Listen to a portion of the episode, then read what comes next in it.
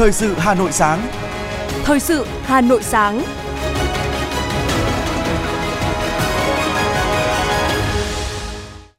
Kính chào quý vị và các bạn. Bây giờ là chương trình thời sự của Đài Phát thanh Truyền hình Hà Nội. Chương trình sáng nay, thứ hai ngày 11 tháng 12 năm 2023 có những nội dung chính sau đây. Nhiều doanh nghiệp chủ động chuẩn bị hàng hóa phục vụ mùa mua sắm cao điểm Tết, Giáp Thìn. Quản lý thị trường thu giữ hàng nghìn sản phẩm tại các điểm nóng về hàng giả tại Hà Nội. Xử lý nghiêm hành vi thông báo chốt kiểm tra nồng độ cồn. Hà Nội đã qua đỉnh dịch sốt xuất huyết nhưng số ca mắc vẫn cao. Cảnh báo lừa đảo dịch vụ hiến tạng tại bệnh viện nội tiết trung ương. Phần tin thế giới có những sự kiện nổi bật. Đảng Nhân dân Campuchia kiện toàn nhân sự lãnh đạo cấp trung ương. Các ngân hàng trung ương lớn nhất thế giới sẵn sàng giữ nguyên lãi suất. Sau đây là nội dung chi tiết. Tối qua tại Nhà hát lớn Hà Nội diễn ra lễ trao giải báo chí toàn quốc về nông nghiệp, nông dân, nông thôn Việt Nam năm 2023. Bí thư Trung ương Đảng, trưởng ban dân vận Trung ương Bùi Thị Minh Hoài, Chủ tịch Trung ương Hội Nông dân Việt Nam Lương Quốc Đoàn tới dự. Giải báo chí toàn quốc về nông nghiệp, nông dân, nông thôn Việt Nam lần thứ nhất năm 2023 được tổ chức dưới sự chỉ đạo của Ban tuyên giáo Trung ương, Hội Nhà báo Việt Nam, Trung ương Hội Nông dân Việt Nam, Báo Nông thôn ngày nay, Ngân hàng Nông nghiệp và Phát triển Nông thôn Việt Nam là các đơn vị thực hiện. Giải được phát động từ tháng 4 năm 2023, thu hút hơn 2.700 tác phẩm của hàng nghìn tác giả chuyên và không chuyên từ hơn 100 cơ quan báo chí cả nước tham dự. Sau nhiều vòng làm việc, tuyển chọn nghiêm túc, công phu, 60 tác phẩm được lựa chọn vào vòng trung khảo. Hội đồng trung khảo đã chấm chọn 26 tác phẩm xuất sắc nhất để trao giải, bao gồm một giải nhất, hai giải nhì, ba giải ba, 10 giải khuyến khích, 10 giải chuyên đề. Không chỉ là sự kiện triển khai nội dung nghị quyết Đại hội 13 của Đảng về nông nghiệp sinh thái, nông dân văn minh, nông thôn hiện đại, tôn vinh những tác giả tác phẩm báo chí xuất sắc viết về chủ đề nông nghiệp, nông dân, nông thôn Việt Nam. Giải còn là hoạt động chào mừng Đại hội đại biểu toàn quốc Hội nông dân Việt Nam lần thứ 13, nhiệm kỳ 2023-2028. Hội nghị tập huấn về tổ chức dạy học môn khoa học tự nhiên, lịch sử và địa lý, hoạt động trải nghiệm hướng nghiệp đã diễn ra trên toàn quốc theo hình thức trực tuyến.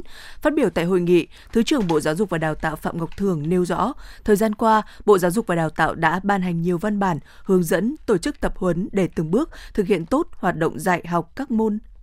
Vào năm 2023, đến 2024, vướng mắc khó khăn tại các địa phương đã giảm đi rất nhiều, nhưng vẫn còn có những ý kiến băn khoăn. Hội nghị này nhằm tiếp tục xác định rõ thuận lợi khó khăn, cùng trao đổi thảo luận để thống nhất trong tổ chức thực hiện. Kết luận tại hội nghị, Thứ trưởng Phạm Ngọc Thường nhấn mạnh, để việc dạy học các môn và hoạt động giáo dục tại các nhà trường được triển khai tốt hơn, thì các đơn vị thuộc Bộ tiếp tục lắng nghe ý kiến từ các cơ sở để tham mưu chỉ đạo thực hiện tốt hơn nữa chương trình giáo dục phổ thông 2018. Nơi nào khó khăn thì phải tháo gỡ, làm tốt thì nhân rộng, còn nơi nào làm chưa tốt cần phải có văn bản xử lý kịp thời. Việc đào tạo bồi dưỡng là quá trình liên tục gắn với mục tiêu trước mắt và lâu dài, mang tầm chiến lược với phương châm tập trung cao độ nhất cho đội ngũ giáo viên. Thứ trưởng đề nghị các địa phương tiếp tục nghiên cứu kỹ văn bản, chủ động linh hoạt, sáng tạo nhưng đảm bảo khoa học, hợp lý và bám sát chương trình, yêu cầu của Bộ phù hợp với điều kiện thực tiễn. Cùng với đó, địa phương cần tập trung đảm bảo nguồn lực, ra soát chế độ, chính sách và đãi ngộ cho giáo viên. Liên hoan ẩm thực quốc tế lần thứ 11 với chủ đề Mùa xuân mới do Bộ Ngoại giao tổ chức đã diễn ra tại khu ngoại giao đoàn Vạn Phúc, Hà Nội. Phát biểu tại lễ khai mạc, bà Vũ Thị Bích Ngọc, Chủ tịch nhóm Phụ nữ Cộng đồng ASEAN tại Hà Nội cho biết, Liên hoan là sự tiếp nối tinh thần tương thân tương ái của những mùa liên hoan trước. Theo đó, số tiền là do các nhà hảo tâm đóng góp qua hơn một thập kỷ của Liên hoan đã được sử dụng vào các hoạt động từ thiện cho trẻ em mồ côi, người khuyết tật, phụ nữ nghèo và những hoàn cảnh khó khăn trên cả nước. Điểm nhấn của sự kiện năm nay là số lượng gian hàng đông nhất từ trước tới nay, với gần 150 gian hàng của các đại sứ quán, các trung tâm văn hóa nước ngoài, các sở ngoại vụ đại diện các tỉnh, thành phố, doanh nghiệp và các đơn vị trong Bộ Ngoại giao. Điểm mới của Liên hoan năm nay còn là hình ảnh của một phố ASEAN thu nhỏ nằm ngay trung tâm sự kiện. Đây là nơi các gian hàng của các quốc gia Đông Nam Á được sắp xếp liền kề nhau, tạo nên một không gian ấm cúng, thân thiện và thuận tiện cho các thực khách có thể thưởng thức mọi nét ẩm thực độc đáo của từng quốc gia trong khu vực. Nối tiếp thành công của các hoạt động giao lưu văn hóa giữa hai nước Việt Nam Nhật Bản, tối hôm qua diễn ra như chương trình nghệ thuật đặc sắc mang tên Hòa nhịp do Đài truyền hình Việt Nam phối hợp với Bộ Công an tổ chức. Hòa nhịp mang đến màu sắc nghệ thuật hấp dẫn trẻ trung với nhiều gương mặt nghệ sĩ nổi tiếng của hai nước Việt Nam và Nhật Bản. Những nghệ sĩ Nhật Bản tham gia chương trình lần này đều là ca sĩ, nhóm nhảy nổi tiếng, đều có đóng góp cho nền nghệ thuật Nhật Bản. Về phía Việt Nam, phần trình diễn của các nghệ sĩ Việt mang phong cách trẻ trung với thông điệp về một nhịp sống sôi động và tươi trẻ. Chương trình được dàn dựng công phu, mang đến không gian nghệ thuật đa sắc của văn hóa giải trí Việt Nam và Nhật Bản. Các nghệ sĩ đã công hiến những tiết mục hấp dẫn, để lại nhiều ấn tượng cho các khán giả. Thưa quý vị, văn hóa ẩm thực Việt Nam là một kho tàng di sản vô giá của Việt Nam.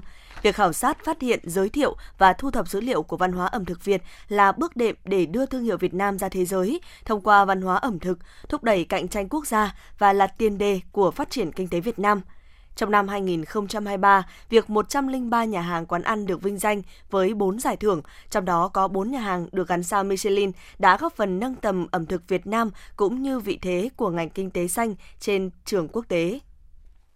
An An Sài Gòn, Gia, Hibana by Koki, khách sạn Sapela Hà Nội và tầm vị là các nhà hàng vừa được nhận sao Michelin nhờ chất lượng món ăn cao, xứng đáng để thực khách dừng chân thưởng thức.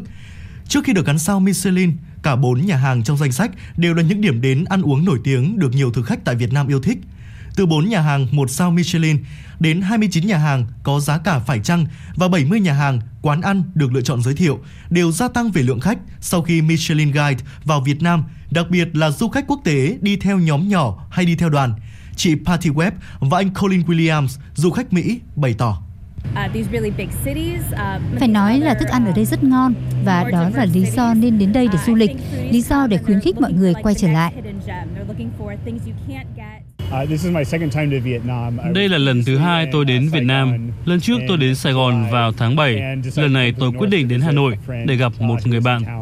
Thức ăn ở đây rất tuyệt vời, mùi vị khác biệt hoàn toàn với bánh mì, thức ăn Việt Nam ở Mỹ. Theo bếp trưởng Yamaguchi Hiroshi, nhà hàng Hibana Baikoki Việt Nam có rất nhiều món ăn ngon được thế giới biết đến như bánh mì, phở. Các đầu bếp đã đầu tư rất nhiều để sáng tạo hài hòa giữa truyền thống và hiện đại. Song đó giống như viên ngọc chưa được mài. Khi Michelin đến Việt Nam và mang đến giải thưởng này đã giúp cho thị trường nhà hàng sôi động và thúc đẩy du lịch ẩm thực có những bước tiến mạnh mẽ hơn. Sau khi nhận được giải thưởng 6 tháng trôi qua, thì tệp khách hàng đến với nhà hàng tăng lên rất nhiều. Trước khi nhận sao thì khách hàng người Việt nhiều hơn, nhưng sau khi nhận một sao thì khách hàng quốc tế rất nhiều, đặc biệt là khách hàng đến từ châu Âu và châu Á. Chị Nguyễn Thị Phương Thảo, quản lý bán hàng và kinh doanh nhà hàng 1946 cho biết, Michelin đến Việt Nam đã giúp cho lượng khách tăng mạnh. Điều này mở ra những cơ hội mới cho các nhà hàng. Gia tăng khách hàng hay là về gia tăng doanh số cho nhà hàng trong những tháng vừa qua. À, không chỉ ờ, có sức ảnh hưởng đối với tất cả những khách nội địa mà đặc biệt là những khách nước ngoài.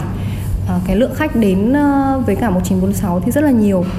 À, thậm chí có những khách hàng đã liên hệ về fanpage hay hotline để đặt bàn trước đến cả vài tháng cũng chính vì sở hữu 3 trong 4 nhà hàng Michelin đầu tiên của Việt Nam vượt qua các ứng cử viên khác, Hà Nội vừa được Giải thưởng ẩm thực thế giới công bố là điểm đến thành phố ẩm thực mới nổi tốt nhất châu Á 2023.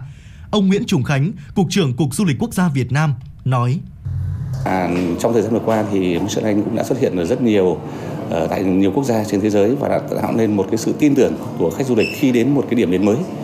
À, chính vì vậy cho nên là việc mà đưa cái Michelin Guide ờ, vào Việt Nam là một cơ hội rất tốt để cho các cái món ăn ờ, của truyền thống của Việt Nam cũng như là nền văn hóa ẩm thực của Việt Nam nó sẽ được biết đến khi khách du lịch lần đầu tiên đến Việt Nam và chúng ta tận dụng những cái cơ hội này để mà ờ, quảng bá xúc tiến Cục Du lịch Quốc gia Việt Nam cũng khẳng định ẩm thực đang góp phần quan trọng vào phát triển du lịch Việt Nam.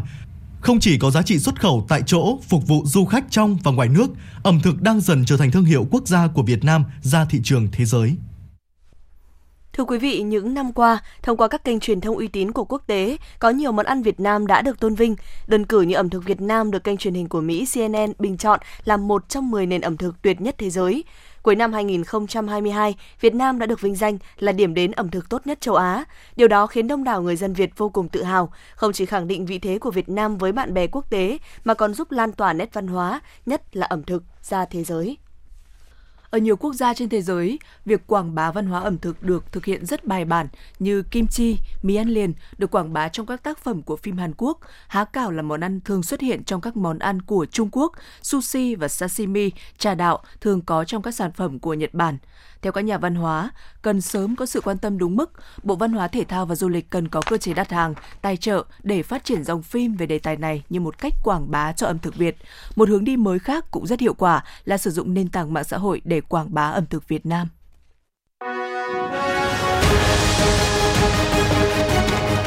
Thời sự Hà Nội, nhanh, chính xác, tương tác cao. Thời sự Hà Nội, nhanh, chính xác, tương tác cao.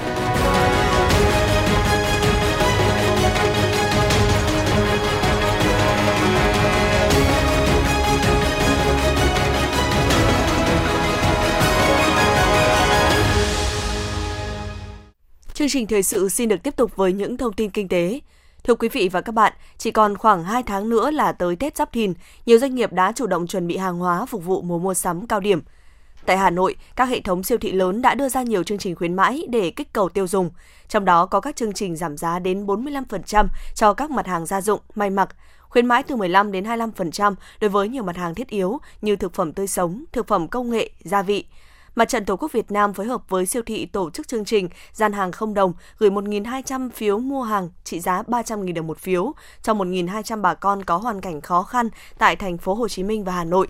Tổng trị giá chương trình lên đến 400 triệu đồng. Theo Bộ Công Thương, sức mua hàng dịp Tết Giáp Thìn năm 2024 có thể tăng trên 10% so với cùng kỳ năm trước và khó có thể xảy ra biến động mạnh về giá.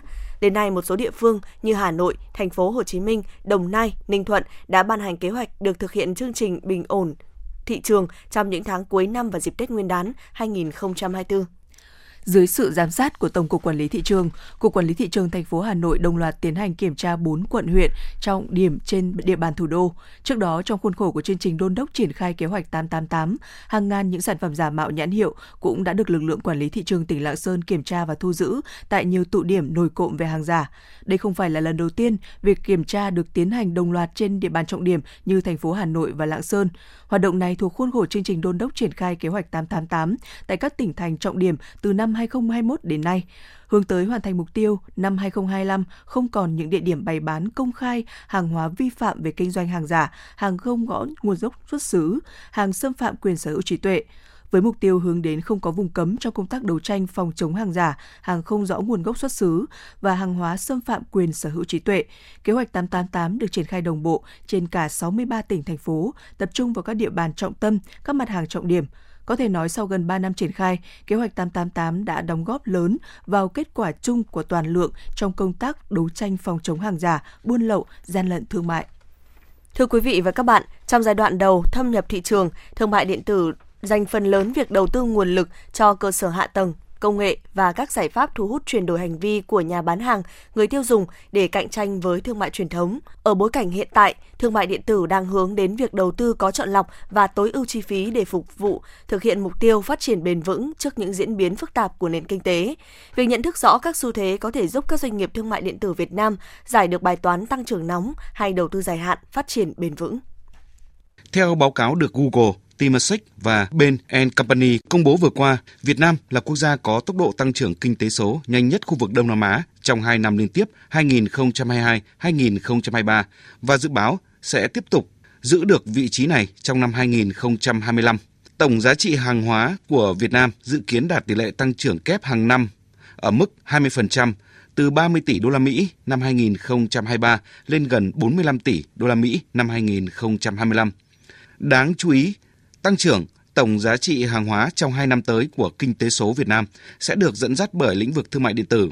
Số liệu thống kê của Bộ Công Thương cho thấy thương mại điện tử Việt Nam vẫn giữ tốc độ tăng trưởng 20% năm 2022. Có thể thấy, trong những năm qua, thương mại điện tử Việt Nam luôn giữ được tốc độ tăng trưởng 16 đến 30%, dự kiến đạt mốc 20,5 tỷ đô la Mỹ vào năm nay.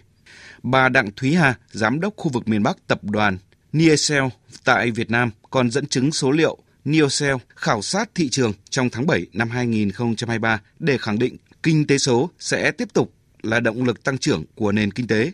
Có đến 60% người tiêu dùng hiện nay thì đang dùng internet để mà mua sắm mỗi tuần. Đấy, thì đây là những cái con số cơ bản để chúng ta hiểu bối cảnh phát triển thương mại điện tử. Và có đến là 30% người tiêu dùng chi tiêu nhiều nhất đóng góp 70% giá trị cho nền kinh tế kỹ thuật số tại Việt Nam. Cái định luật Pareto đúng không ạ? Điều này có thể hiểu rằng là có những người chỉ có chăm chăm mua hàng online thôi ạ. Và cuối cùng thì là ưa chuộng tiện lợi.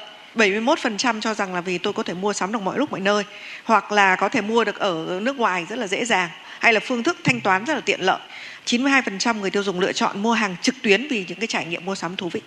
Tuy nhiên, để thương mại điện tử không chỉ phát triển bùng nổ theo chiều rộng trong bối cảnh toàn nền kinh tế đang nỗ lực tăng trưởng xanh bền vững, các bộ ngành có chức năng điều phối hoạt động này như Bộ Công Thương đang chủ trương triển khai nhiều hoạt động định hướng cộng đồng doanh nghiệp và người tiêu dùng số. Bà Lê Hoàng Oanh, Cục trưởng Cục Thương mại điện tử và Kinh tế số Bộ Công Thương nêu cụ thể. Trong thời gian tới thì mục tiêu phát triển thương mại điện tử không chỉ dừng lại ở việc phát triển nhanh mà còn phải tập trung vào yếu tố bền vững như là hoàn thiện cho chính sách pháp lý để phát triển thương mại điện tử, tăng cường cái quản lý hoạt động thương mại điện tử để chống hàng gian, hàng giả và hàng nhái trên không gian mạng, thu hẹp cái khoảng cách phát triển giữa các địa phương, rồi yếu tố bảo vệ môi trường, khắc phục những hạn chế của hạ tầng thương mại điện tử như là hạ tầng thanh toán, hạ tầng logistics, hạ tầng nhân lực số. Thông tin từ bà Phạm Thị Lan Hương, trưởng ban Logistics, Hiệp hội Doanh nghiệp Dịch vụ Logistics Việt Nam, một trong những lĩnh vực quan trọng nhất thúc đẩy thương mại điện tử, cho thấy chuyển đổi số đang là vấn đề đau đầu đối với doanh nghiệp logistics, rất cần sự quan tâm hợp tác đầu cuối trong hệ sinh thái thương mại điện tử để đạt mục tiêu logistics xanh. Vận tải đường bộ, vận tải đường sắt, vận tải đường thủy nội địa, vận tải đường biển hay đường hàng không đều phát thải CO2 khác nhau chuyển dịch ra khỏi cái sử dụng những phương thức vận tải có mức phát thải cao thì chúng ta mới giảm được cái phần CO2 đẩy ra thị trường từ cái hoạt động vận tải. Chuyển đổi xanh chính là câu chuyện là sử dụng các vật liệu thân thiện với môi trường trong các cái hoạt động về logistics, ví dụ bao gói, ví dụ như là các hoạt động ở nhà kho, chúng tôi cũng có rất là nhiều pallet màng co liên quan. Cuối cùng là năng lượng tái tạo cho các cái hệ thống nhà kho, chắc cái hệ thống vận hành. Có thể làm gì về logistics xanh nữa ạ? Đấy chính là câu chuyện tối ưu vòng quay phương tiện và cái năng lực vận chuyển của các phương tiện để giảm thiểu cái việc là chở rỗng đem lại cái hiệu quả cao nhất và kết hợp các phương thức vận tải để giảm thiểu những cái phương thức vận tải mà không thân thiện với môi trường. Tổng thư ký Hiệp hội Thương mại điện tử Việt Nam Trần Văn Trọng nhận định thương mại điện tử Việt Nam đang phát triển nhanh, có nhiều lợi thế nhưng không thể nóng mãi được. Cần xây dựng chiến lược giai đoạn mới của thương mại điện tử là phát triển bền vững. Ông Trần Văn Trọng nói: Chúng ta đang trong quá trình là phát triển nhanh. Tiếp theo thì chúng ta cần có định hướng thì chúng tôi đề xuất hướng tới là phát triển bền vững. Ba cái trụ cột. Thứ nhất là khoảng cách số. 70% quy mô thị trường thương mại điện tử Việt Nam tập trung ở Hà Nội và Thành phố Hồ Chí Minh. 30% còn lại tập trung ở 61 tỉnh thành. Ờ, hàng hóa sản phẩm phần lớn tập trung ở 61 tỉnh thành. Đây mới là nơi có nhiều cơ hội để phát triển Thứ hai là nguồn nhân lực cho thương mại tử. Hiện nay là nói nó dân dã một chút ồ ạt chuyển đổi số nhưng mà nguồn nhân lực thì đang thiếu. Cái cơ sở đào tạo thì họ vẫn đào tạo như vậy, vẫn thường như vậy. À, vì vậy mà có cái nguồn nhân lực tốt phải là sự hợp tác ba nhà. Cái vấn đề thứ ba là môi trường. Nếu mà chúng ta mà không có cái định hướng thì sẽ tới một lúc nào đó là toàn cộng đồng họ cảm thấy sợ là quanh họ là toàn rác thải nhựa thương mại tử thôi và họ sẽ lên án. Điều này không tốt cho lĩnh vực thương mại tử. Hiện nay, người tiêu dùng có nhiều lựa chọn hơn cùng với đó là sự cạnh tranh từ những mô hình thương mại mới khiến mức độ hài lòng của người dùng với thương mại điện tử giảm từ 65% xuống 41%. Thương mại điện tử không thay đổi cũng có nghĩa là sẽ tụt lại. Thống kê cho thấy 57% người dùng Việt Nam hiện đã bắt đầu ngừng mua các sản phẩm hay dịch vụ có tác động xấu tới môi trường hoặc xã hội. Vì vậy, lựa chọn tăng trưởng bền vững, tăng trưởng xanh sẽ là lựa chọn không thể khác của sàn thương mại điện tử trong tương lai.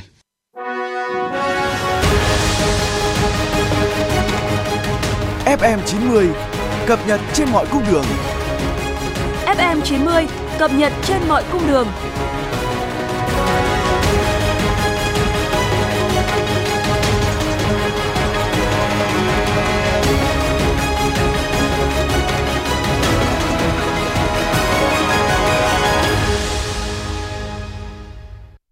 Theo sẽ là những thông tin đáng chú ý khác.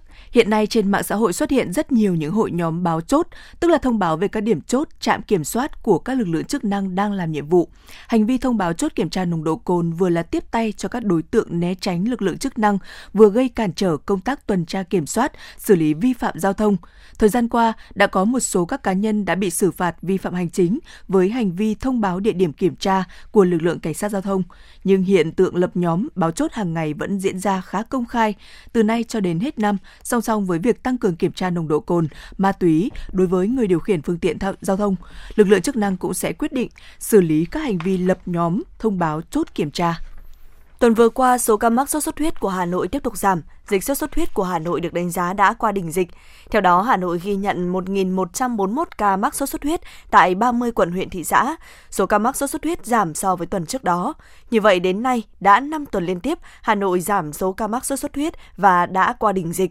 Từ đầu năm 2023 đến nay, Hà Nội đã ghi nhận tổng số 38.582 ca mắc sốt xuất huyết, trong đó có 4 ca tử vong, số mắc tăng so với cùng kỳ năm 2022. Đại diện Trung tâm Kiểm soát Bệnh tật Hà Nội đánh giá, tuy Hà Nội đã qua đỉnh dịch sốt xuất huyết, nhưng số mắc vẫn ở mức cao, vẫn trên 1.000 trường hợp một tuần. Do đó, người dân không được chủ quan, cần tiếp tục tuân thủ các biện pháp phòng chống dịch bệnh theo hướng dẫn của ngành y tế. Các địa phương trên địa bàn thành phố cần tiếp tục kiên trì, thường xuyên và liên tục triển khai có hiệu quả công tác vệ sinh môi trường, diệt bọ gậy. Bệnh viện Nội tiết Trung ương cảnh báo có đối tượng lừa đảo, giả danh dịch vụ hiến tặng tại bệnh viện, người dân cần hết sức cảnh giác. Theo đại diện Bệnh viện Nội tiết Trung ương, bệnh viện vừa tiếp nhận phản ánh của một người dân tên là PN về việc có đối tượng tên N tự liên hệ hướng dẫn anh xác nhận việc hiến tạng của chị TP tại Bệnh viện Nội tiết Trung ương và anh N sẽ nhận được số tiền sau hiến tạng là 14 triệu 550 ngàn đồng là chi phí thủ tục khám và làm xét nghiệm. Trước thông tin nói trên, lãnh đạo Bệnh viện Nội tiết Trung ương khẳng định bệnh viện không có dịch vụ hiến tặng và không chấp nhận bất kỳ ca hiến tặng nào. Người dân cần nâng cao cảnh giác với các thủ đoạn lừa đảo ngày càng tinh vi của những đối tượng xấu, tránh những hậu quả không đáng có.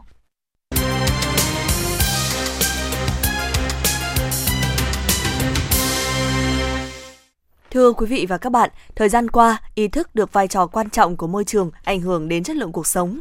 Nhiều mô hình lối sống xanh của phụ nữ thủ đô đã và đang ngày càng lan tỏa tinh thần bảo vệ môi trường trong cộng đồng. Vườn hoa sân chơi tổ dân phố số 6, phường Phú La, quận Hà Đông trước đây vốn là bãi đất trống, không có đơn vị nào quản lý. Người dân đã tự ý biến thành điểm tập kết rác thải gây mất mỹ quan đô thị. Để duy trì giữ gìn vệ sinh môi trường, Hội Liên hiệp Phụ nữ phường Phú La đã đứng ra đảm nhiệm việc dọn dẹp vệ sinh môi trường và vận động các cán bộ hội viên phụ nữ, nhân dân chung tay góp sức để cải tạo, trồng cây xanh, biến điểm chân rác thành vườn hoa sân chơi. Mỗi ngày, nơi đây là địa điểm nghỉ chơi, tập thể dục của mỗi hộ dân nơi đây. Ông Nguyễn Xuân Bái, khu đô thị Văn Phú, phường Phú La, quận Hà Đông chia sẻ. Thường thường buổi sáng sớm và buổi chiều độ 5 giờ thì những người già chúng tôi tập trung ở đây tập luyện cho phù hợp với với cái sức khỏe người già chúng tôi. Và từ khi chúng tôi tập ấy thì cảm thấy là có tác dụng.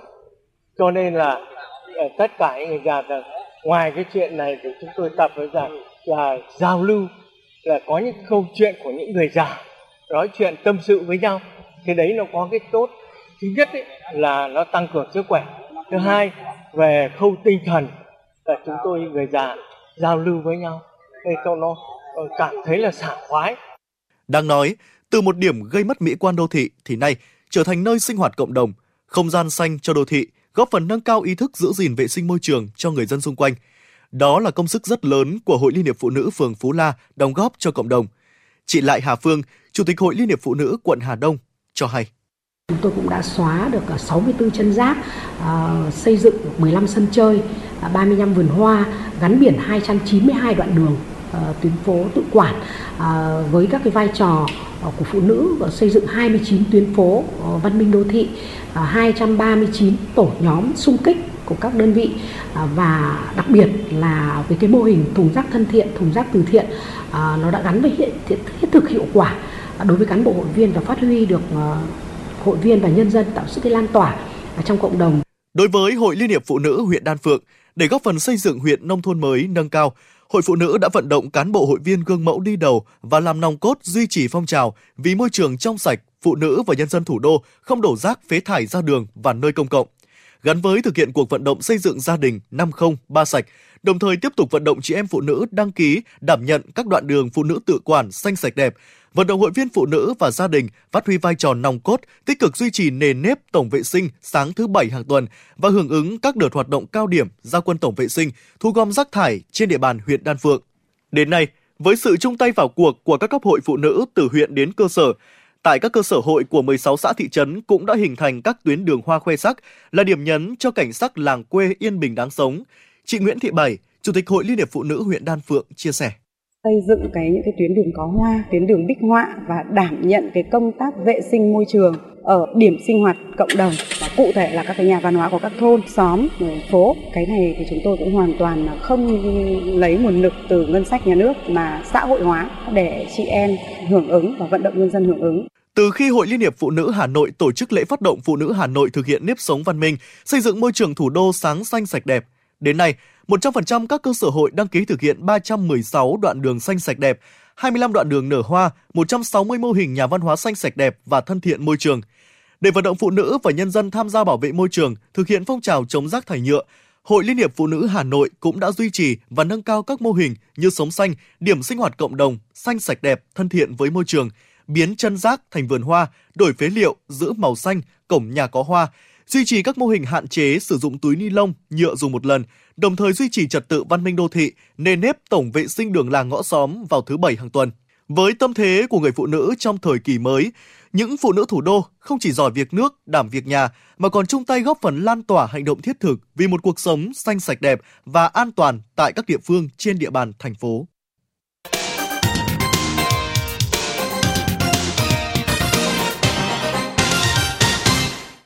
Quý vị và các bạn đang nghe chương trình thời sự của Đài Phát thanh và Truyền hình Hà Nội. Phần tin thế giới sẽ tiếp nối chương trình. Sau hai ngày làm việc chiều qua, Đại hội đại biểu toàn quốc bất thường của Đảng Nhân dân Campuchia đã bế mạc với nhiều nội dung chương trình nghị sự quan trọng được thông qua, đặc biệt là công tác kiện toàn bộ máy lãnh đạo cấp trung ương của Đảng cầm quyền ở quốc gia Đông Nam Á này. Trong khuôn khổ đại hội đã diễn ra Hội nghị Ban chấp hành Trung ương lần thứ 44 khóa 5 của Đảng Nhân dân Campuchia, qua đó tiến hành bầu bổ sung 496 nhân sự vào Ban chấp hành Trung ương, mở rộng Ban chấp hành Trung ương Đảng Nhân dân Campuchia lên 1.312 ủy viên. Hội nghị cũng đã bỏ phiếu tín nhiệm bầu bổ sung 23 ủy viên Ban thường vụ Ban chấp hành Trung ương và tín nhiệm bầu ông Samdech Thipaday Hunmanet, Thủ tướng Vương quốc Campuchia, làm Phó Chủ tịch Đảng Nhân dân Campuchia. Các trung tâm kinh tế số của Malaysia đặt mục tiêu phát triển 10.000 doanh nhân kinh tế số trên toàn quốc, chủ yếu tập trung vào giới trẻ. Các trung tâm kinh tế số là sáng kiến nhằm tạo cơ hội cho cộng đồng địa phương nâng cao kỹ năng kỹ thuật số và tạo thu nhập thông qua nền tảng thương mại điện tử. Đây được xem là chất xúc tác cho nền kinh tế số ở cấp cơ sở và là nền tảng khuyến khích người dân tạo thu nhập tại địa phương. Ngày 10 tháng 12, Trung Quốc đã phóng tên lửa đẩy Trường Trinh 2D đưa vệ tinh viễn thám Yaogan 39 vào không gian. Bắc Kinh đã và đang tích cực phát triển chương trình không gian quốc gia của mình, bao gồm kêu gọi xây dựng một mạng lưới vệ tinh tích hợp phục vụ các mục đích liên lạc, viễn thông và điều hướng cũng như phát triển công nghệ thám hiểm mặt trăng. Các chuyên gia Trung Quốc đang thực hiện dự án nghiên cứu và khám phá tiểu hành tinh cũng như sao hỏa. Theo The Guardian, ngày 10 tháng 12, các ngân hàng trung ương lớn nhất thế giới sẵn sàng giữ nguyên lãi suất trong các cuộc họp tuần tới ở bối cảnh lo ngại về lạm phát cao dai rằng Cục Dự trữ Liên bang Mỹ, Ngân hàng Anh và Ngân hàng Trung ương châu Âu dự kiến sẽ giữ lãi suất ở mức cao để đảm bảo lạm phát tiếp tục trở lại từ mức cao nhất trong nhiều thập kỷ. Tuy nhiên, dự báo lãi suất sẽ được cắt giảm vào năm tới trong bối cảnh hạ phát lãi nhiệt và chi phí cho vay cao đè nặng lên tăng trưởng kinh tế, làm tăng nguy cơ suy thoái ở cả hai bờ Đại Tây Dương trước các cuộc bầu cử quan trọng.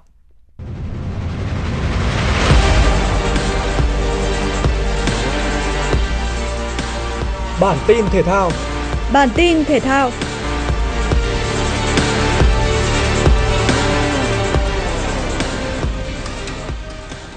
Lễ khai mạc Under Saro Cup Việt Nam lần thứ 8 năm 2023 đã diễn ra tại Eong Môn Long Biên, Hà Nội. Đây là sân chơi thể hiện kỹ năng điều khiển xe thăng bằng dành cho các bé từ 1,5 đến 6 tuổi. Giải đấu năm nay quy tụ hơn 700 cô rơ nhí thi đấu ở các nội dung cá nhân theo lứa tuổi và gia đình tiếp sức. Các cá nhân đoạt giải sẽ được trao cúp và quà của nhà tài trợ. Bước vào phần tranh tài, các cô rơ nhí đã thể hiện khả năng bứt tốc, xử lý khúc cua kỹ thuật, khiến khán giả tỏ ra vô cùng hào hứng. Đây là cơ hội để các bé rèn luyện thể chất qua mỗi vòng đua, lại có thêm được bài học về sự quyết tâm cũng như ý chí không bỏ cuộc. Đồng thời, giải đấu khuyến khích nâng cao sức khỏe vận động cho trẻ ngay từ nhỏ, thông qua việc vận động nói chung và bộ môn xe thăng bằng Under Saro nói riêng. Chung kết giải võ thuật tự do Lion MMA Championship 2023 đã diễn ra các trận đấu vô cùng kịch tính. Ở trận tranh đai vô địch 84 kg nam, võ sĩ Trần Quốc Toản của Việt Nam Fight Club tranh tài cùng Phạm Công Minh tới từ câu lạc bộ Ủ Su Kinh. Trong khi Công Minh thực hiện nhiều đòn chân tầm trung và cao, thì Quốc Toản lựa chọn những pha đá thấp. Lợi thế về chiều cao và sải tay giúp đại diện Ủ Su Kinh chủ động được cự ly ra đòn. Mãi tới phút đầu hiệp 3, Công Minh mới có thể khẳng định sức mạnh của mình khi thành công đánh ngã Quốc Toản với những đòn đánh liên tục đầy chính xác. Trận đấu kết thúc khi hiệp 3 chỉ còn 57 giây, với chiến thắng knock-out đầy kỹ thuật của Phạm Công Minh giúp võ sĩ này trở thành nhà vô địch của hạng cân 84 kg nam. Trong khi đó, ở nội dung 70 kg nam, Camin Michael Nguyễn Văn tới từ Việt Nam Top Team đã nhanh chóng chiếm được lợi thế khi đánh ngã Văn Hoàng của Ủ Su Kinh từ tình huống dựa lồng phút đầu tiên của hiệp 1. Diễn biến sau đó, đại diện của Việt Nam Top Team hai lần có được vị trí kiểm soát tốt, nhưng anh đã không chuyển hóa thành công cơ hội để chiến thắng. Dẫu vậy, ở thời điểm 1 phút 34 giây, Camin kết thúc trận đấu và giành về cho mình đai vô địch hạng 70 kg nam với kỹ thuật siết cổ hạ gục đối phương. Cuối cùng, màn so tài giữa Bùi Trường Sinh và Robson Suarez tranh đai vô địch 60 kg nam đã được đưa về thế đánh nằm ngay ở những phút đầu tiên của hiệp 1. Sau nỗ lực thực hiện kỹ thuật bẻ vai Kimura không thành công, đại diện của C88 Robson Soares đã kết thúc trận đấu với kỹ thuật bẻ tay amba khiến đối thủ phải ra hiệu dừng trận đấu ở thời điểm 4 phút 38 giây. Soares qua đó đã giành ngôi vô địch hạng 60 kg nam. Đài khí tượng thủy văn khu vực đồng bằng và trung du Bắc Bộ dự báo, trưa và chiều nay Hà Nội giảm mây và nắng, nhiệt độ cao nhất phổ biến từ 26 đến 28 độ C, riêng khu vực trung tâm thành phố từ 27 đến 29 độ C. Khoảng đêm nay và ngày mai, Hà Nội chịu ảnh hưởng của đợt không khí lạnh tăng cường yếu lệch về phía đông, gây mưa nhỏ rải rác, thời tiết lạnh về đêm và sáng, nhiệt độ thấp nhất từ 20 đến 22 độ C. Từ ngày 13 đến 16 tháng 12, Hà Nội mưa nhỏ vài nơi, sương mù nhẹ rải rác về đêm và sáng, nắng về trưa và chiều, nhiệt độ dao động từ 20 đến 28 độ C. Đặc biệt, khoảng đêm 16 và 17 tháng 12, Hà Nội chịu ảnh hưởng của đợt không khí lạnh tăng cường mạnh, gây mưa nhỏ, thời tiết chuyển rét, nhiệt độ giảm từ 8 đến 9 độ C so với ngày trước đó. Quý vị và các bạn vừa nghe chương trình thời sự của Đài Phát thanh và Truyền hình Hà Nội, chỉ đạo nội dung Nguyễn Kim Khiêm, chỉ đạo sản xuất Lê Ánh Mai, cố vấn chương trình Uông Ngọc Dậu, chịu trách nhiệm tổ chức sản xuất Đinh Trà My, chịu trách nhiệm kỹ thuật Phạm Lê Minh, tổ chức sản xuất Thùy Chi cùng phát thanh viên Hoài Linh Hồng Hạnh, kỹ thuật phòng thu Kim Thoa thực hiện. Xin chào và hẹn gặp lại trong chương trình thời sự 11 giờ trưa nay.